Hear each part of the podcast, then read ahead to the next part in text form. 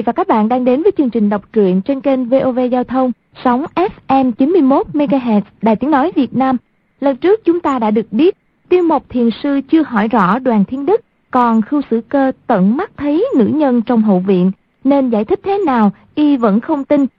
Khi rời túy tiên lâu, Khưu đạo trưởng lại đụng đầu quân kim, do đó sự hiểu lầm càng khắc sâu. Tiêu Mộc Thiền Sư và Giang Nam Thất Quái vừa về đến chùa, cũng vừa lúc Khưu Sử Cơ bước qua cổng. Hai bên đánh nhau ác liệt, dù một thân một mình nhưng với tuyệt kỹ kiếm pháp danh bất hư truyền, cộng với nội công chính phái thượng thừa của phái toàn chân, khu Sử Cơ vẫn ở thế thượng phong. Trương A Sinh lãnh một chưởng gãy xương bả vai. Nam Hy Nhân rách toạc hổ khẩu hai tay và nội thương trầm trọng. Hàng Bảo Câu bị nhốt trong cái chuông lớn, Tiêu Mộc bị kiếm đâm vào sườn phải, Kha Trấn Ác lãnh một kiếm trên đùi. Riêng khu xử cơ bị dính một ngọn độc lăng của họ Kha vào vai phải, nên sức giảm rất mau.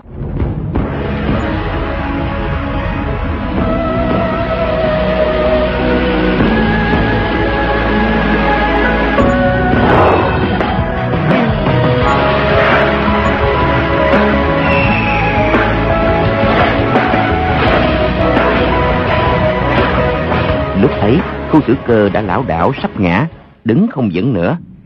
Chu Thông hai mắt đỏ ngầu, chửi mắng ầm lên, chạy quanh y tìm cách tấn công, lại đánh nhau vài hiệp. Kha trấn ác, rốt lại không nhìn thấy đường, bị khu xử cơ dương đông kích tây, hư hư thực thực. Roạt roạt roạt, đâm trúng liên tiếp, bảy tám kiếm.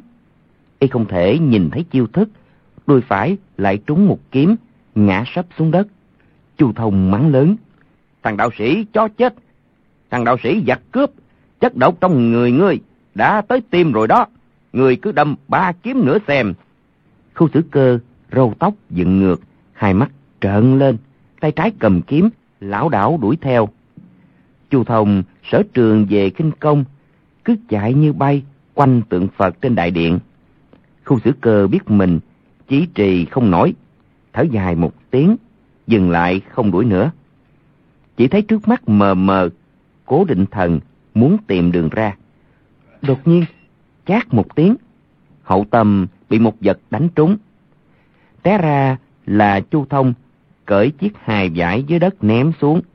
Chiếc hài tuy nhẹ, nhưng cũng mang nội kình khá mạnh. Khâu sử cơ siêu đi một cái, chỉ thấy một màn sương mù mờ dâng lên trong óc người cứ mê đi. Đang cố trấn tĩnh, thì chợt thấy đau buốt trên đầu đã bị một vật gõ mạnh. Lần này là Chu Thông với một cái dùi gõ mỏ trên Phật điện ném tới. May mà khu xử cơ nội công thâm hậu, chứ nếu là người thường thì đã mất mạng rồi. Nhưng cũng thấy trước mặt tối sầm lại. Y cất tiếng kêu lên. Thôi, thôi, Trường Xuân Tử hôm nay chết trong tay lũ vô sĩ các người rồi. Đột nhiên, hai chân nhũng ra, chống kiếm xuống đất. Chu Thông sợ y ngã xuống, lại nhảy giọt lên. Bèn nắm quạt, cúi xuống, điểm vào quyệt đạo của y. Đột nhiên, thấy tay trái y rung một cái, biết ngay là không hay. Rồi đưa tay phải lên, đỡ trước ngực, thì bụng dưới đã như bị một thanh đại đao đẩy vào, lập tức bắn tung ra phía sau. Người chưa rơi tới đất, miệng đã phun máu tươi. Khu xử cơ lúc tối hậu đã ngưng tụ hết công lực bình sinh. Tuy thân hình đã không thể cử động, nhưng một chưởng ấy đem hết nội kình còn lại trong cơ thể đánh ra. Quả thật không tầm thường. Chu Thông làm sao mà chịu nổi?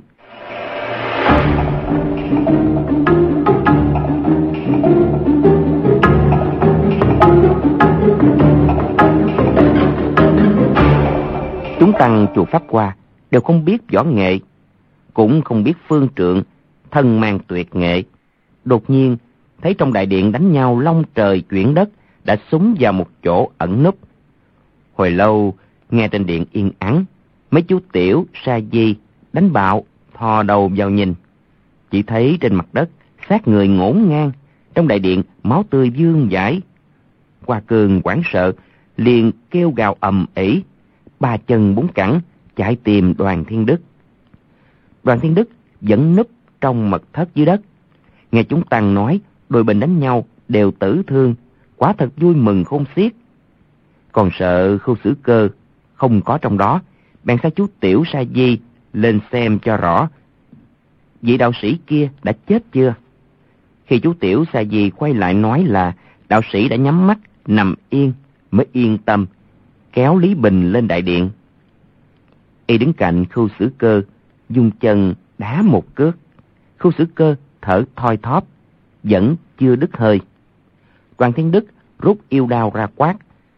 Thằng đạo sĩ giặc cướp nhà ngươi, đuổi ta khốn khổ lắm. Hôm nay, lão tử sẽ đưa người qua Tây Phương. Tiêu Mộc bị trọng thương, thấy đoàn Thiên Đức muốn hành hung giết người. Đề khí kêu lên. Không, không được hại y. Đoàn Thiên Đức nói. Tại sao? Tiêu Mộc nói.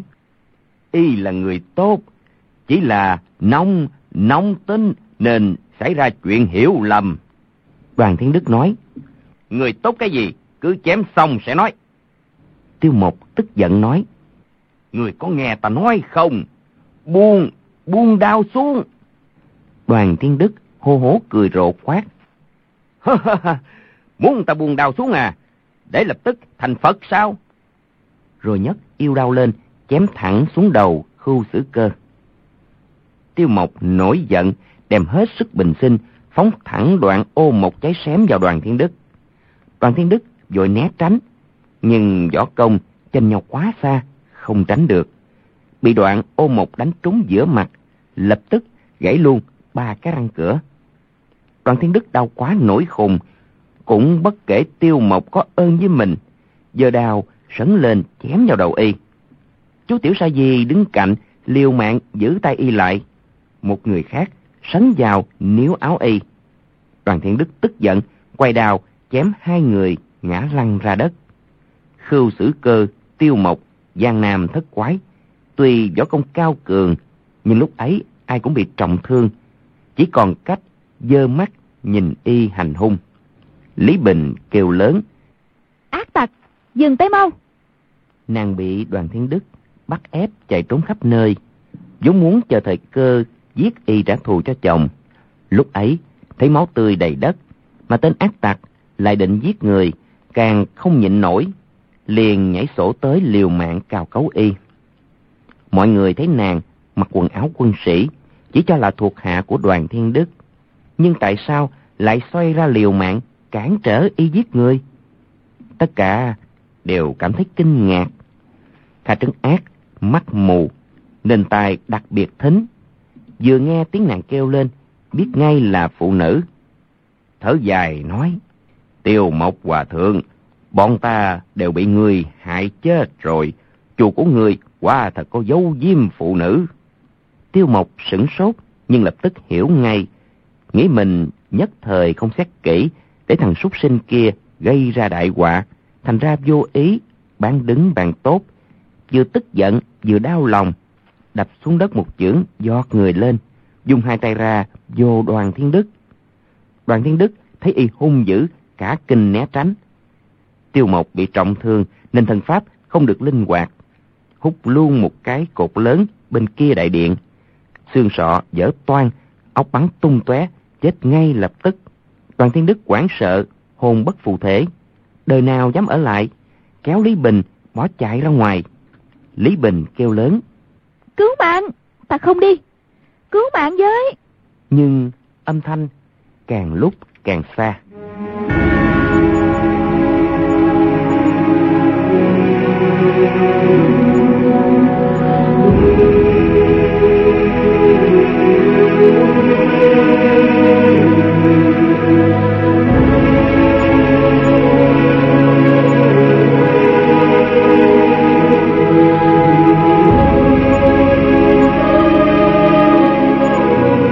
Sư trong chùa thấy tiêu một viên tịch đều đau thương khóc lóc.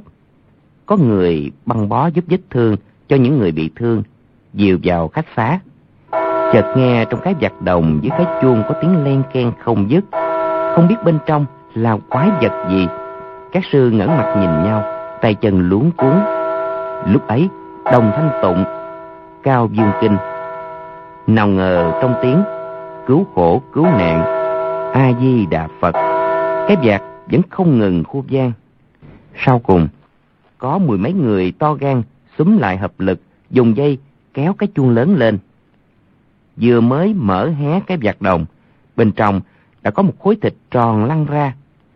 Các sư cả kinh chạy tứ tán, chỉ thấy khối thịt tròn ấy nhảy phát dậy, thở ồ ồ. Chính là hàng bảo câu. Y bị nhốt trong chảo, không biết đoạn cuối của trận đánh. Thấy tiêu một viên tịch, nghĩa huynh, nghĩa đệ, ai cũng bị trọng thương, lo lắng, quát ầm lên. Cầm kim long tiên, định tới đập xuống khưu sử cơ. Toàn Kim Phát gọi, Tam ca, không được. Hàng Bảo Câu tức giận nói, Tại sao? Toàn Kim Phát hồng đầu nhói lên, chỉ nói, Ngàn, ngàn vạn lần không được. Kha trấn ác, hai chân trúng kiếm, bị thương không nhẹ, nhưng thần trí vẫn còn sáng suốt, mò trong bọc lấy thuốc giải độc ra, bảo các sư chia ra cho khưu sử cơ và hàng tiểu quanh uống. Một mặt đem việc đã qua kể lại cho hàng bảo câu. Hàng bảo câu cả giận, xoay người phóng ra, muốn đuổi theo giết đoàn thiên đức. Kha trấn ác quát ngăn lại nói, thằng ác tặc ấy thông thả sẽ tìm cũng không muộn. Người mau cứu chữa cho các huynh đệ bị nội thương. Chu Thông và Nam Hy Nhân bị nội thương rất nặng.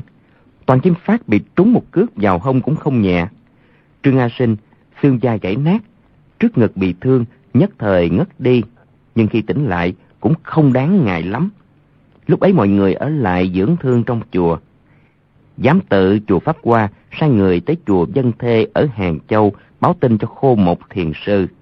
Một mặt sắp xếp hậu sự cho Tiêu Một Thiền Sư. Qua vài hôm, khu xử cơ và hàng tiểu quanh đã giải hết chất độc trong người. Khu xử cơ hơi biết y đạo, viết phương thuốc cho bọn chu thông điều trị, lại dạy cho từng người cách xoa bóp riêng. May mà mọi người đều có căn bản võ công, nội thương ngoại thương đều dần dần giảm dần. Qua vài ngày sau, đều có thể ngồi đứng đi lại.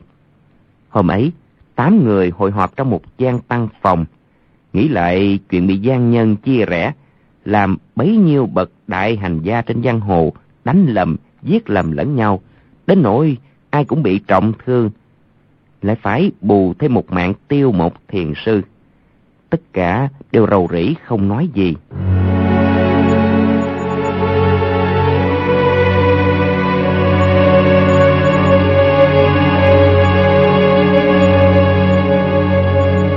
Qua một lúc, hàng tiểu quanh lên tiếng.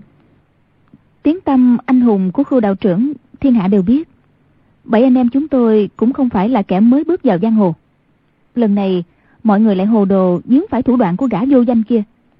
Chuyện này mà đồn ra, nhất định sẽ bị hào hán giang hồ chê cười. Chuyện này làm sao kết thúc cho hay, còn xin đạo trưởng dạy bảo cho. Khưu sử cơ, trong mấy hôm ấy cũng tự trách mình quá lỗ mãn. Nếu không nóng nảy như thế, chỉ cần bình tĩnh nói chuyện với Tiêu Mộc, ác sẽ có thể hiểu được mọi chuyện.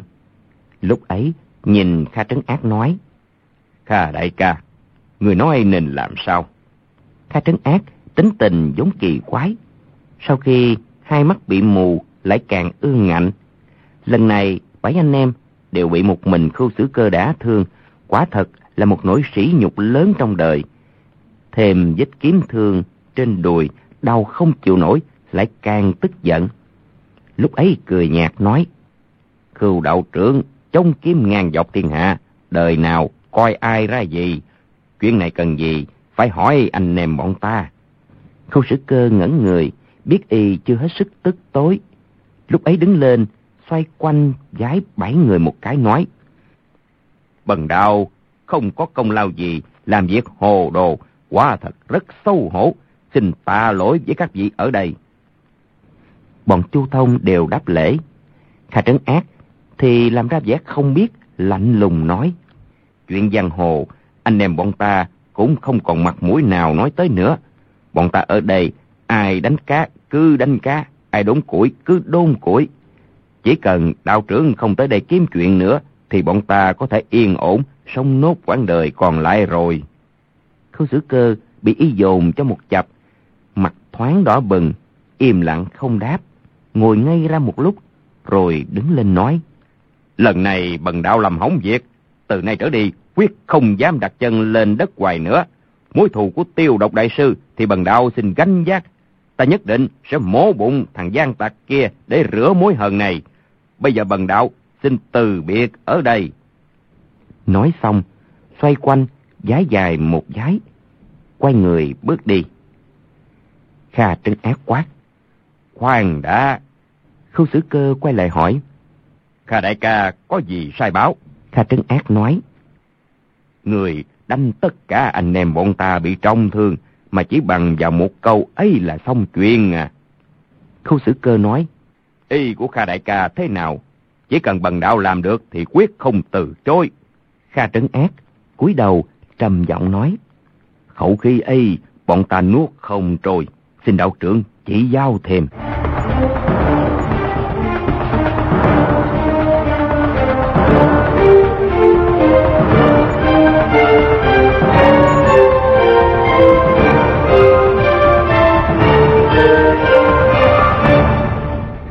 Giang Nam thất quái, tuy hành hiệp trượng nghĩa, nhưng người nào cũng tâm cao khí ngạo, hành sự quái dị. Nếu không thì làm sao mà có được cái danh hiệu thất quái? Họ võ công đã cao, lại người đông thế mạnh, giao thủ với người trong võ lâm chưa lần nào thất bại. Năm xưa, họ bất hòa với ban Hoài Dương, đôi bên động thủ. Bảy người đánh bại hơn một trăm hảo hán của ban Hoài Dương, gian sông Trường Giang. Lúc ấy, hàng tiểu quanh còn rất nhỏ, cũng giết được hai kẻ địch. Danh tiếng Giang Nam thất quái bắt đầu lừng lẫy giang hồ. Lần này lại thất bại trong tay một mình khâu xử cơ, nên không sao chịu nổi. Huống chi, tiêu mộc là bạn của thất quái, bất hạnh gặp nạn. Cũng có thể nói vì khâu xử cơ hành sự lỗ mãn gây ra. Nhưng rõ ràng, trong chùa Pháp Hoa có dấu nữ nhân, mà còn đúng là vợ quá của Quách Khiếu Thiên. Chuyện này thì bên mình sai lè lè. Giang Nam thất quái lại không đếm xỉa gì tới. Khu xử cơ nói, Bần đạo bị trúng âm khí. Nếu không có Kha Đại ca bàn thuốc giải, thì bây giờ đã chết rồi. Đôi bên chúng ta đánh nhau một trận chí mạng. Bần đạo xin nhận thua. Kha Trấn Ác nói, Nếu thế, thì người cởi trường kiếm trên lưng để lại đây. Bọn ta sẽ cho người đi. Y biết rõ, nếu bây giờ mà động thủ, thì bên mình chỉ có anh em họ hàng là có thể giao chiến. Chuyện thắng phụ không cần phải nói, nhưng nói gì thế mà bỏ qua thì chẳng thà thất quái cùng chết dưới kiếm người ta còn hơn. Khu xử cơ khí giận bốc lên nghĩ thầm. Ta nể mặt các người đã nhịn đủ mọi bề, lại ta tội nhận thua mà còn kiếm chuyện à. Lúc ấy bèn nói, đây là binh khí hộ thân của bần đạo, cũng như thiết trượng của Kha Đại ca vậy.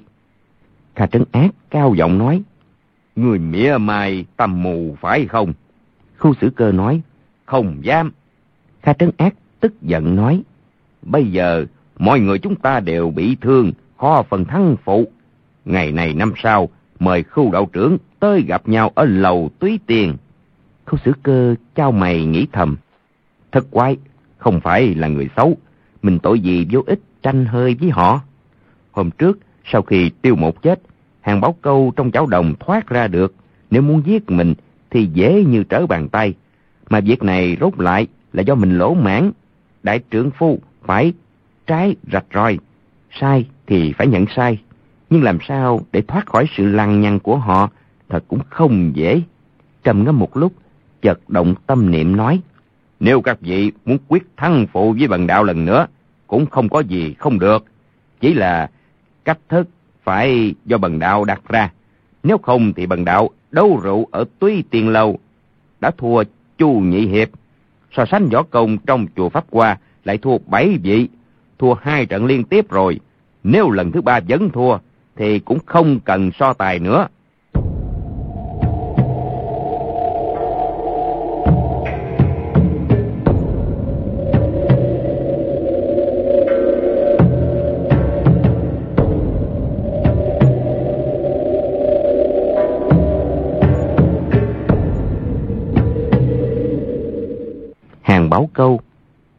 Quanh Trương a Sinh.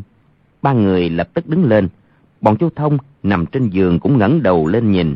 Đồng Thanh nói, Trước này, Giang Nam thất quái so tài với ai, thì giờ giấc và địa điểm đều do họ chọn. Khu xử cơ thấy họ hiếu thắng như thế, cười khẽ một tiếng nói, Bất kể đánh cuộc cách nào, cũng đều theo chủ ý của bần đạo phải không? Chu Thông và Toàn Kim Phát đều nghĩ, cho dù ý có gian kế gì, thì mình cũng không đến nỗi thua. Đồng Thanh nói, thì người cứ nói đi. Khu xử cơ nói, quân tự nhất ngôn chứ. Hàng Tiểu Quanh nói ngay, như người tốt, thêm roi vậy. Kha Trấn Ác còn đang trầm ngâm, khu xử cơ nói, nếu các vị thấy chủ ý của ta không ổn, thì bần đạo nói trước, kể như ta thua. Lúc ấy, y đã hiểu, nên lấy lui làm tiếng, biết thất quái hiếu thắng, quyết không chịu khinh dị cho y nhận thua. Kha trấn ác, quả nhiên nói ngay. Không cần phải khích, nói mau đi. Khu sử cơ ngồi xuống nói. Cách này của ta phải mất nhiều thời gian, mà so tài bằng chân công phu chân bản lĩnh hoàn toàn không chỉ đấu cái dũng mạnh quyết khí nhất thời. Đào kiếm quyền cước, tranh tiền quyết thắng. Phàm là người học võ, ai cũng từng gặp qua. Bọn ta đều là nhân vật thành danh trong võ lâm, quyết không thể giống bọn tiểu tử hậu sinh tệ hại được. Giang Nam thất quái đều nghĩ, không dùng đao kiếm quyền cước để phân thắng phụ, thì dùng cách thức kỳ quái gì nữa đây? Chẳng lẽ lại đấu rượu? Khưu Sử Cơ ngang nhiên nói, Cuộc tỷ thí lớn này của chúng ta là một mình ta đấu với bảy vị, không những so về võ công mà còn đấu về hàng tâm nghị lực, so mưu đấu kế. Phải làm tới cùng mới biết rốt lại ai là chân anh hùng, chân hào kiệt. Câu ấy khiến Giang Nam thất quái, người nào cũng tim đập thình thịch. Hàng Tiểu Quanh nói, Nói mau đi, nói mau chuyện càng khó càng hay. Chu Thông cười nói, nếu so tài bằng chuyện tu tiên luyện đan, vẽ bùa bắt quỷ, thì bọn ta không phải là đối thủ của đạo gia, người đâu. Khu sử cơ cũng cười nói, bần đạo cũng không muốn so tài trộm gà bắt chó, thuận tay dắt về với chu nhị ca. Hàng tiểu quanh cười hì hì, lại hối thúc. Nói mau đi, nói mau. Khu sử cơ nói, tìm lại nguồn gốc, thì việc chúng ta hiểu lầm đánh nhau là vì cứu giúp chồng giỏi của người trung nghĩa mà ra. Vậy chuyện này phải quy về đó. Rồi đó, bèn kể lại chuyện kết giao với hai người quách dương ra sao, đuổi bắt đoàn thiên đức ra sao. Giang Nam thất quái lắng nghe, không ngừng chửi mắng người kim tàn bạo, quan quân vô sĩ.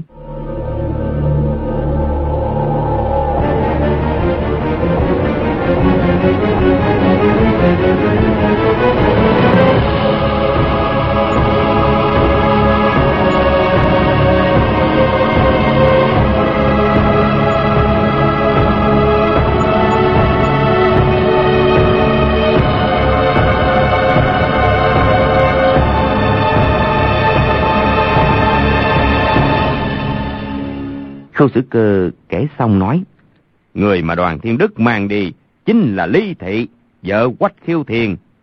Ngoài Kha Đại Ca và anh em họ hàng, bốn vị kia đều biết mặt nàng. Kha Trấn Ác nói, Ta nhớ giọng nói của nàng ta rồi, không bao giờ quên đâu. Khâu Sử Cơ nói, Hay lắm, còn như bao thị vợ Dương Thiết Tâm thì không biết trôi dạt nơi nào. Bao thị thì bằng đạo từng gặp qua, chứ các vị thì không biết mặt. Bần đạo đánh cuộc với các vị là về chuyện này, cho nên cách thức là thế này. Hàng tiểu quanh cướp lời nói trước. Bảy người bọn ta đi cứu Lý Thị, người đi cứu Bao Thị, xem ai thành công trước, phải không? Khu sử cơ cười khẽ nói.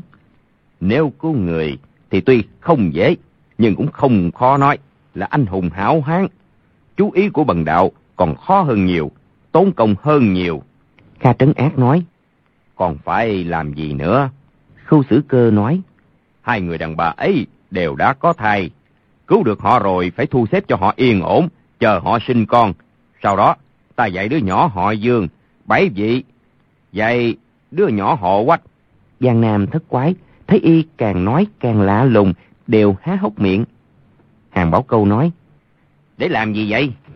Khu xử cơ nói, qua 18 năm, hai đứa đều 18 tuổi. Chúng ta sẽ gặp nhau ở lầu túy tiền Phủ Gia Hưng. Mời anh hùng háo hán giang hồ tới uống rượu một bữa. Sau khi say rượu, nóng tay để hai đứa nhỏ tỉ thí võ nghệ xem đồ đề của bần đạo cao minh hay đệ tử của bảy vị thắng. Giang Nam thất quái, ngơ ngác nhìn nhau, im bặt, không nói nên lời. Khu Sử cơ lại nói, nếu bảy vị đích thần tỷ thí với bần đạo, cho dù thắng được lần nữa, chẳng qua cũng là lấy nhiều thắng ít, cũng chẳng có gì vinh quang. Để khi bần đạo đem bản lĩnh một đời dạy một người, bảy vị cũng đem tuyệt nghệ dạy một người, cho hai người bọn họ một chọi một đấu với nhau. Lúc bây giờ, nếu đệ tử của bần đạo thắng, thì thất hiệp các vị phải tâm phục khẩu phục. Kha trấn ác, hào khí trào lên trong lòng ngực, dằn mạnh thiết trượng xuống đất một cái, kêu lên. Hay lắm! Chúng ta đánh cuộc nào? Toàn Kim Phát nói. Nếu lúc ấy, Lý Thị đã bị đoàn thiên đức hại chết thì làm sao? Khu sử cơ nói. Đó cũng là đánh cuộc với số phận. Trời không muốn cho chúng ta thắng, thì còn nói gì nữa? Hàng Bảo Câu nói. Được, cứu người cô độc, thương kẻ lẻ loi, vốn là việc người hiệp nghĩa phải làm. Cứ cho là không thắng được ngươi thì bọn ta cũng làm được một chuyện tốt. Khưu tử Cơ giơ ngón tay cái lên, lớn tiếng khen ngợi. Hàng Tam Gia nói rất đúng. Bảy vị chịu gánh giác việc giáo dưỡng đưa con côi họ quách thành người. Bần đạo xin thay mặt quách huynh đã chết lại tạ.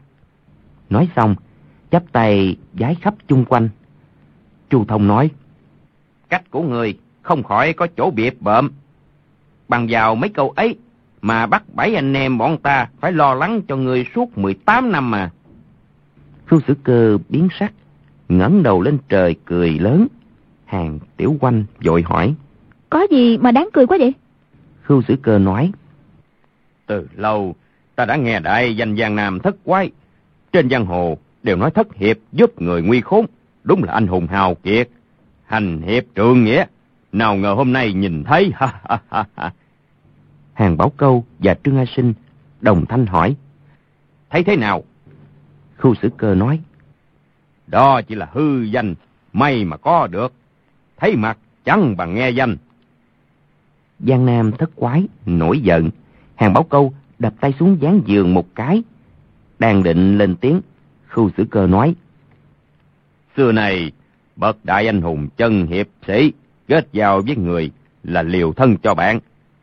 Chỉ cần là việc nghĩa phải làm là giao cả tính mạng cho bạn bè, có gì là quá đáng. Chẳng lẽ không từng nghe ngày xưa, kinh kha, nhiếp chính, đầu tính toan gì, chu gia, quách giải, phù nguy cứu nạn, giúp người lúc khó khăn cũng chưa từng ra giá gì cả. Bị dồn cho một chập, chu thông sắc mặt trắng bệch, thầm thấy xấu hổ, lập tức xòe cái quạt ra nói. Đạo trưởng nói không sai, huynh đệ biết lỗi rồi. Thất quá chúng tôi gánh giác chuyện đó là phải lắm. Khu sử cơ đứng lên nói. Hôm nay là ngày 24 tháng 3. Giữa trưa ngày này, 18 năm sau, tất cả chúng ta sẽ gặp nhau ở lầu túy tiền. Mời khắp anh hùng hảo hán trong thiên hạ tới xem ai là hán tử chân chính. Rồi phất tay áo một cái, gió mát đầy phòng, lập tức bước ra khỏi cửa. Hàng báo câu nói ta phải đuổi theo đoàn thiên đức.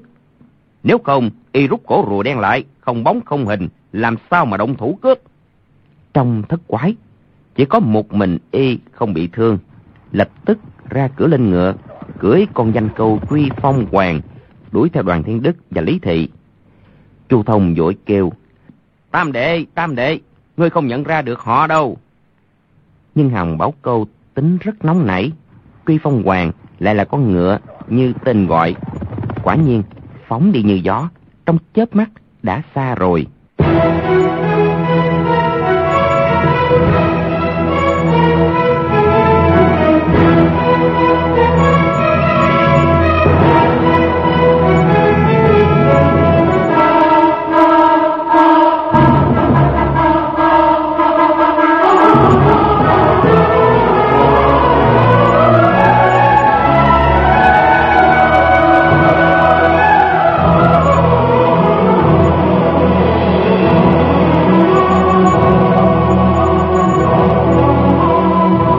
Thiên đức kéo lý bình chạy mau ra ngoài. Quay đầu, thấy trong chùa không ai đuổi theo, mới hơi yên tâm. Chạy tới gian sông, thấy một chiếc thuyền nhỏ, bèn nhảy lên đầu thuyền, dùng đao quát thuyền phu rời bến. Giang nam là vùng sông nước, sông ngòi văng mắt như màn nhện.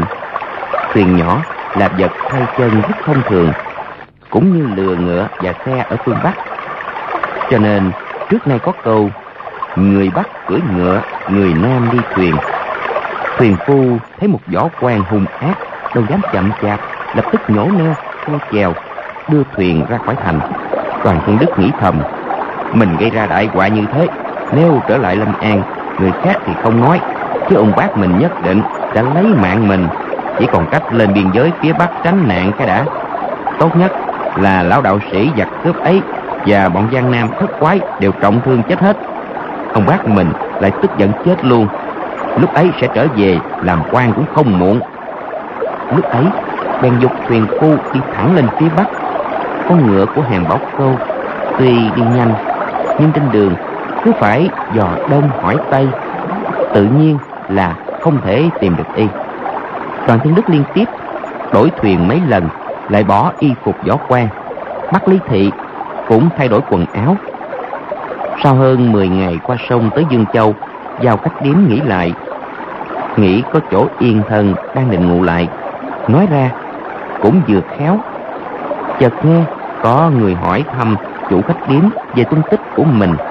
Đoàn thiên đức cả sợ, nhìn ra cái cửa, thấy một hán tử béo lùn, tướng mạng xấu xí và một thiếu nữ xinh đẹp, cùng nói giọng gia hưng nghĩ là nhân vật trong gian nam thất quái, may mà trưởng quỷ không thạo ngôn ngữ của hai người lắm. Đôi bên nhất thời không hiểu nhau. Y bèn lập tức kéo lý bình mở cửa sau bỏ chạy, thuê thuyền đi tiếp. Y không dám chần chừ, xuôi theo vận hà lên phía bắc. Đi một mạch tới dịch trạm, lợi quốc cạnh hồ, huy sơn, trong địa giới sơn đông. Lý bình tay thô, bàn chân to, dung mạo vốn xấu lúc ấy bụng chữa vượt mặt. Cả ngày kêu khóc mắng chửi. Đoàn thiên đức tuy là kẻ hạ lưu, nhưng đối với nàng cũng không có ý phi lễ. Hai người hàng ngày đối mặt chỉ đánh nhau, chửi nhau, không có lấy một phút yên ổn.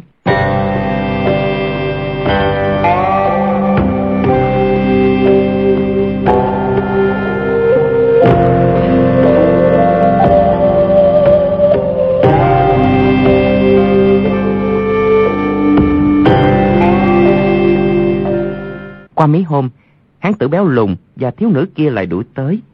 Đoàn Thiên Đức chỉ muốn ở yên trong phòng. Không ngờ Lý Bình biết là có cứu tinh tới.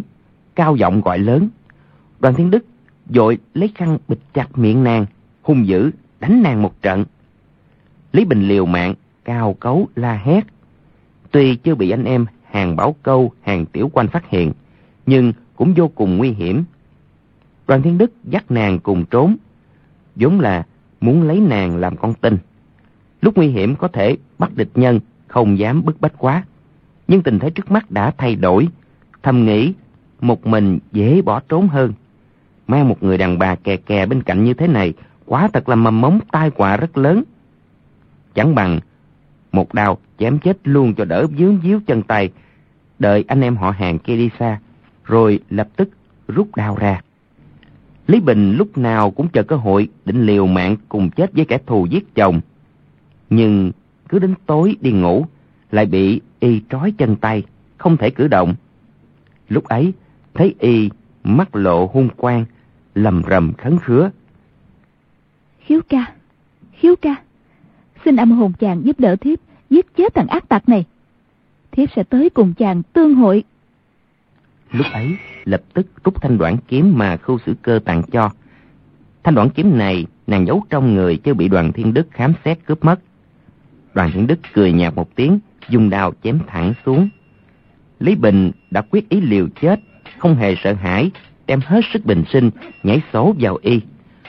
Đoàn thiên đức chỉ thấy hơi lạnh, xông thẳng vào giữa mặt, rút đao, gạt một cái, định đánh rơi thanh đoạn kiếm. Nào ngờ thanh đoạn kiếm quá sắc bén chỉ nghe len can một tiếng Thanh yêu đao đã bị tiện đứt một nửa rơi xuống đất. Mũi kiếm đã đâm thẳng vào bụng mình. toàn thiên đức khá sợ nhảy lùi về phía sau. soạt một tiếng, giặt áo phía trước đã bị rọc rách một đường dài từ ngực tới bụng. Một vệt máu đỏ hiện ra. Chỉ cần Lý Thị khỏe mạnh hơn một chút thì mũi kiếm đã đâm thủng ngực gây ra tai họa. Y qua cơn kinh hoàng, vội nhấc cái ghế lên, chống đỡ, quát lớn. Mau rút dao lại, ta không giết người nữa. Lý Bình lúc ấy cũng đã tay mềm, chân nhũng, toàn thân vô lực. Đồng thời cái thai trong bụng lại quẩy đạp, không thể tiếp tục liều mạng với y. Ngồi xuống đất, thở dốc một hồi, tay vẫn nắm chặt thanh đoạn kiếm không buông. Đoàn Thiên Đức sợ bọn hàng bảo câu quay trở lại. Nếu một mình chạy trốn, lại sợ Lý Bình tiết lộ dấu vết của mình cho kẻ đối đầu, rồi ép nàng lên thuyền đi tiếp. Dẫn theo dẫn Hà lên phía Bắc, qua Lâm Thanh, Đức Châu, vào địa giới Hà Bắc. Mỗi khi lên bộ tạm nghỉ, bất kể ẩn náu thế nào, thì không bao giờ lại có người tìm tới. Về sau, ngoài hán tử béo lùn và cô gái, còn có thêm một người mù cầm thiết trượng. Nhưng rốt lại, ba người đều không nhận ra y, đều là y ở chỗ sáng, mà đối phương ở chỗ tối. Đều có thể kịp thời trốn tránh, cũng là giữa nguy hiểm mà thoát thân.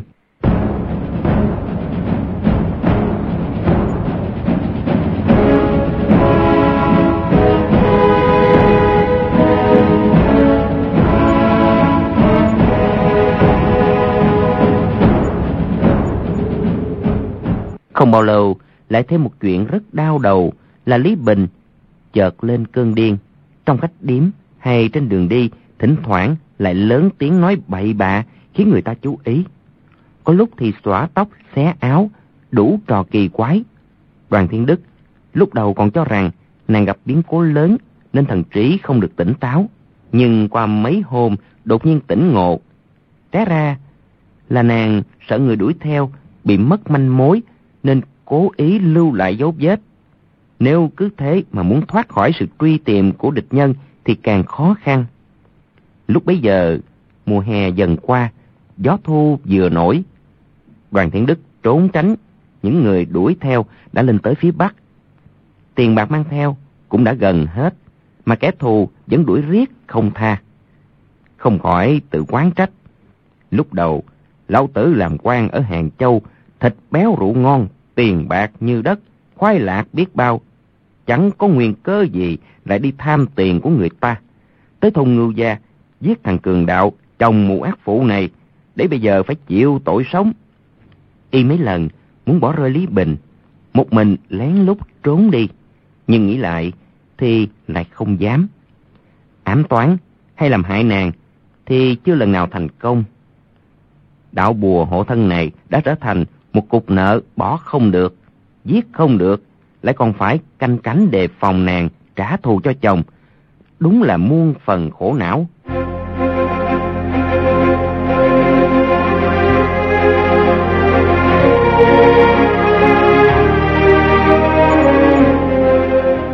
Một hôm, tới Yên Kinh, đô thành nước Kim, Đoàn Thiên Đức nghĩ rằng Kinh sư Đại Kim, đất rộng người đông, tìm một chỗ vắng vẻ yên tĩnh nương náu. Chỉ cần chờ thời cơ giết con ác phụ này, thì kẻ thù cho dù có bản lĩnh lớn bằng trời cũng không tìm được mình. Y cảm thấy tính toán như thế là phải. Không ngờ, vừa tới cổng thành, trong thành có một đội quân kim kéo ra, không hỏi han gì, bắt luôn hai người. Bắt phải gánh giác. Lý Bình thân thể thấp lùng, quân kim bắt nàng gánh nhẹ hơn. Đoàn Thiên Đức trên vai gánh hai cái thúng nặng hàng trăm cân, khiến y luôn miệng kêu khổ. Đội quân kim này là tùy tùng theo một viên quan lên Bắc. Viên quan này là sứ giả được phái lên bộ tộc Mông Cổ, tuyên cáo sắc lệnh của Du Kim. Đám quân Kim đi theo hộ tống, bắt bừa, bắt tính, người Hán làm phu mang giác hành lý lương thực. Đoàn Thiên Đức cãi lại mấy câu, roi da của quân Kim đã đập bừa lên đầu, lên mặt. Tình hình này, y cũng đã trải qua rất nhiều không có gì lạ lùng. Chỉ có điều trước nay là roi của y đánh lên đầu bách tính. Hôm nay thì là quân kim lấy roi da đập lên đầu mình mà thôi. Roi thì không khác nhau lắm, nhưng đầu và mặt thì khác hẳn. Lúc ấy Lý Bình bụng càng ngày càng to, gánh gồng đi bộ, quá thật là mệt nhọc muốn chết. Nhưng nàng quyết ý đích thân giết kẻ thù. Suốt đường đi, cố che giấu sự mệt mỏi, không để quân kiềm phát hiện chỗ sơ hở. May là nàng, từ nhỏ làm nghề nông, đã quen vất vả, thân thể rất khỏe mạnh, nên lúc ấy đem sức lực cố gắng chỉ trì suốt mấy mươi ngày, lặn lội trên sa mạc, lạnh giá. Lúc bấy giờ, tuy mới tháng 10, nhưng phương Bắc rất giá lạnh, một hôm bông tuyết bay đầy trời, cát vàng mênh mông, không có chỗ nào tránh gió tuyết. Hơn 300 người xếp thành một hàng, đi trong quan mạc bằng phẳng mênh mông. Đang đi, chợt nghe từ phía xa có tiếng la hét, chẳng tới. Trong cát bụi mịt mù, chỉ thấy hàng vạn con ngựa phi mau, vô số binh mã rầm rập xông tới. Mọi người đang kinh hoàng thì đại đội binh mã đã tràn tới. Té ra là một toán quân bại trận. Đám quân sĩ này mặc áo da cừu cũng không biết là bộ tộc nào trên sa mạc phía Bắc. Chỉ thấy họ hàng ngũ rối loạn. Quân sĩ ném cung dứt giáo tranh nhau chạy trước. Người nào trên mặt cũng đầy vẻ kinh hoàng. Có người không có ngựa, cắm đầu chạy bộ, bị những người cưỡi ngựa phía sau tràn lên. Trong chớp mắt đã ngã lăn dưới gió ngựa. quan quân nước Kim thấy đám quân bại trận rất đông, lập tức bỏ chạy tứ toán. Lý Bình vốn cùng một chỗ với đoàn thiên đức, nhưng đám bại binh như con sóng triều tràn qua rồi. Trong lúc hỗn loạn, không biết đoàn thiên đức đã đi đâu. Lý Bình ném quan gánh xuống, cố chết chạy cho tới những chỗ ít người. May mà mọi người chỉ muốn thoát thân, nên không ai làm hại nàng.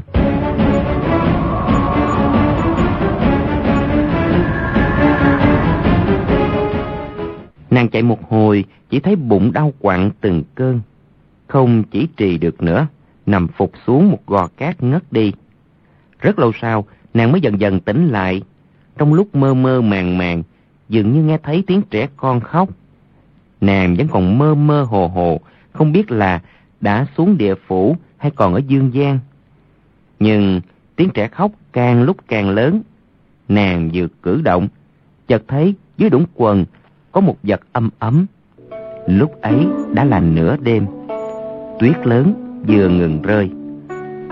Một dần trăng tròn trong mây từ từ ló dạng. Nàng đột nhiên hiểu ra, không kìm được đau đớn, bật tiếng khóc thất thanh. Té ra, cái thai trong bụng đã ra đời trong cơn hoạn nạn lưu ly. Nàng vội vàng ngồi dậy, bế đứa bé lên. Thấy là một đứa con trai, mừng rỡ, rơi nước mắt. Lúc ấy, bèn cắn đứt cuốn rốn cho nó, rồi bế vào lòng. Dưới ánh trăng, chỉ thấy đứa bé mày rậm mắt to, tiếng khóc rất lớn. Mặt mũi giống hệt người chồng đã chết. Nàng sinh con trên tuyết, vốn là phải chết.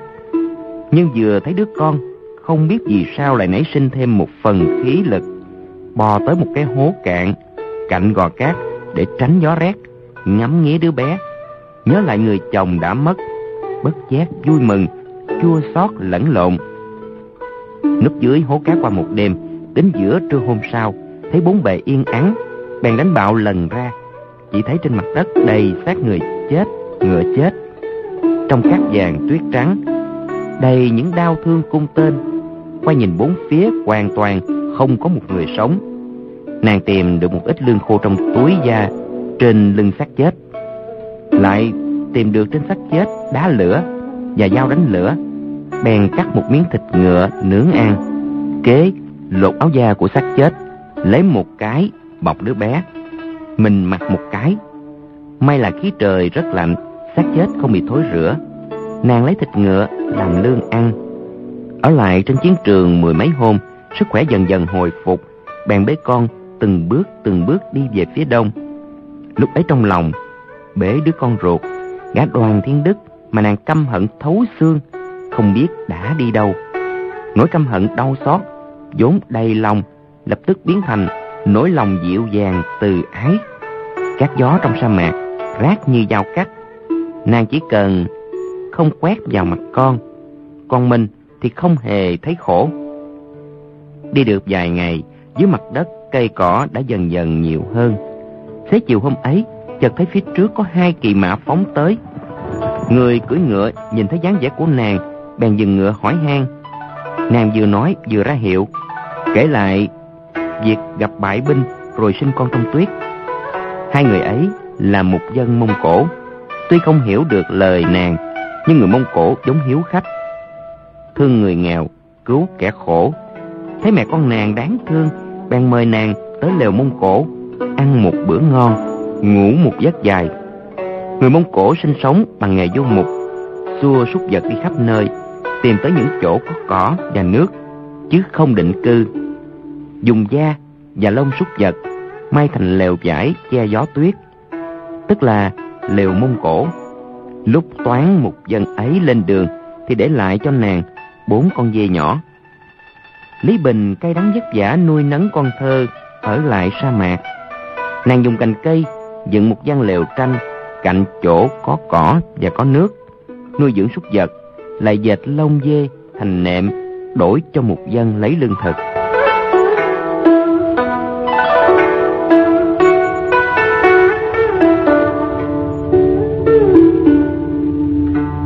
Thấm thoát vài năm, đứa con đã được 6 tuổi. Lý Bình, theo di ngôn của chồng, đặt tên nó là Quách Tỉnh. Đứa nhỏ này học nói rất chậm, đầu óc tối tăm, đến 4 tuổi mới biết nói. Được cái gân cốt mạnh mẽ, đã có thể ra thảo nguyên, chăn dắt dê bò. Hai mẹ con nương tựa vào nhau mà sống, chắc chiêu làm lụng, súc vật dần dần nhiều hơn, đời sống cũng khá lên. Lại đều học nói tiếng Mông Cổ. Chỉ là khi mẹ con trò chuyện với nhau thì vẫn nói tiếng quê xưa ở Lâm An. Lý Bình thấy con bập bẹ, những là con dê, con ngựa, toàn giọng Lâm An quê mình. Thỉnh thoảng lại chua xót nghĩ thầm.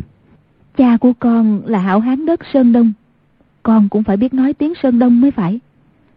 Chỉ đáng tiếc là ta theo cha con không được bao lâu. Chưa từng học nói tiếng Sơn Đông nên không sao dạy cho con được.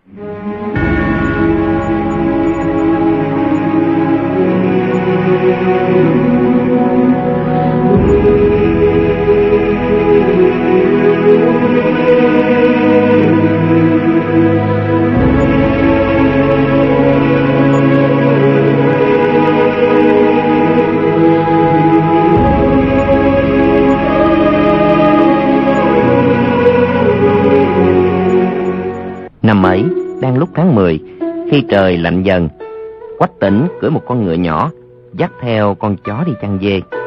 Đến trưa, trên không, chợt có một con hắc điêu bay tới, xa xuống bầy dê. Một con dê nhỏ hoảng sợ chạy mau về phía đông. Quách tỉnh la thét ầm ĩ, nhưng con dê nhỏ cứ cắm đầu bỏ chạy. Nó vội vàng lên ngựa đuổi theo. Chạy một mạch bảy tám dặm mới bắt lại được. Đang định dắt về, chợt nghe phía trước có tiếng ầm ầm vẳng lại. Quách tỉnh giật mình. Nó còn nhỏ nên không biết là chuyện gì. Cứ nghĩ có lẽ là sấm sét. Chỉ nghe tiếng sét rền càng lúc càng to. Qua một lúc, lại nghe trong tiếng ầm ầm có xen tiếng người ngựa huyên náo. Nó từ trước tới nay chưa từng nghe thấy âm thanh như thế. Trong lòng run sợ, vội dắt ngựa và dê chạy lên một ngọn núi đất, núp vào một bụi cây rậm. Ẩn thân xong, bèn thò đầu ra nhìn. Chỉ thấy xa xa, bụi bay mịt trời, vô số quân mã phóng mau tới. Người đi đầu phát hiệu lệnh, quân mã bày thành trận thế. Phía đông một đội, phía tây một đội. Không biết là bao nhiêu người. Binh sĩ, có người trên đầu buộc khăn trắng, có người cắm lông chim ngũ sắc. Quách tịnh lúc ấy không sợ sệt nữa, mà lại thấy rất thích thú. Lại qua một hồi, chợt nghe cách đó dài dặm bên trái, vang lên tiếng tù và. Mấy đội quân mã rầm rập xông tới. Người dẫn đầu là một thiếu niên cao gầy, khoác áo choàng đỏ, dơ cao trường đao xông lên trước. Binh mã đôi bên xông tới sát nhau. Người reo, ngựa hí ầm ầm. Đội quân tấn công nhân số rất ít. Không bao lâu đã không chống nổi, lui lại. Phía sau lại có viện binh kéo tới. Tiếng reo xung sát gian trời. Mắt thấy đội binh mã tấn công lại chỉ trì không được. Chợt mấy chục tiếng tù già cùng vang lên trống đánh ầm ầm. Đội quân tấn công lớn tiếng reo hò. Đại hãn thiết một chân tới rồi. Đại hãn tới rồi. Quân sĩ đôi bên vẫn không ngừng đánh nhau, nhưng đều ngoái đầu nhìn về phía đông. Quách tỉnh nhìn theo ánh mắt mọi người, chỉ thấy trong đám bụi mịt trời, một đội quân mã xông mau tới, dương cao, một ngọn sào dài, trên treo mấy chùm lông trắng. Tiếng reo hò từ xa dần dần tới gần. Binh mã, bên tấn công, dũng khí tăng lên. Hàng trận của đội quân tới trước lập tức tan dở ngọn sao dài tiến thẳng lên gò đất quách tỉnh, rồi rút ra bụi cây. Hai con mắt nhỏ lóng lánh vẫn nhìn ra bên ngoài. Chỉ thấy một hán tử trung niên, thân thể cao to thúc ngựa phóng lên núi đất. Y đầu đội mũ sắt, dưới cầm có một chòm râu màu xám. Hai mắt vừa chuyển động, ánh mắt sáng quắc, quét khắp chung quanh. Quách tỉnh không biết y chính là tù trưởng thiết một chân của bộ lạc mông cổ. Mà cho dù có biết, cũng không hiểu đại hãn là gì. Thiết một chân ngồi trên ngựa chăm chú, nhìn chiến cuộc dưới núi.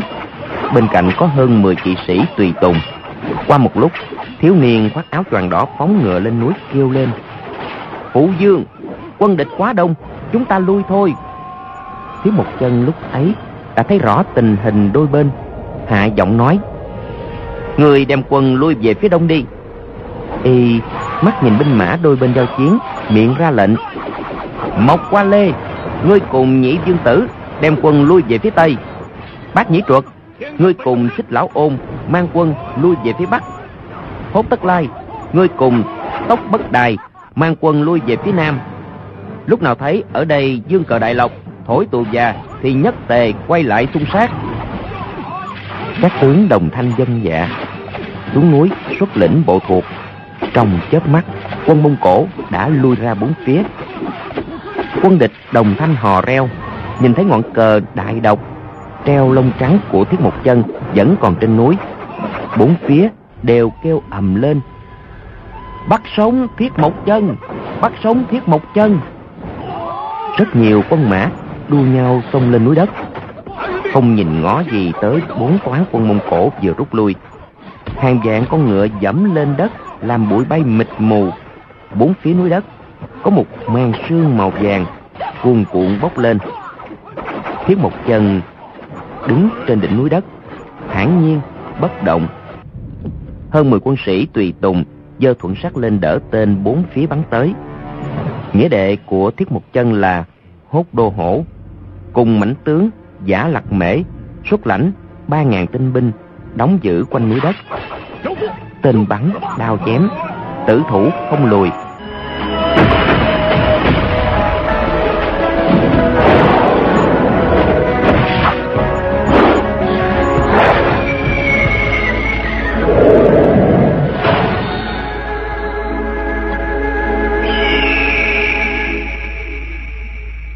Thưa quý vị và các bạn, liệu rằng mẹ con Lý Bình có được sống bình yên, quách tỉnh gặp tai họa nào nữa đây? Mời quý vị theo dõi tiếp vào chương trình đêm mai và đừng quên gửi những ý kiến của quý vị cho chương trình ở hộp thư điện tử đọc truyện vovavonggmail.com. Chúng tôi lặp lại quý vị nhé. Đọc truyện vovavonggmail.com. Đến đây thì chương trình xin chào tạm biệt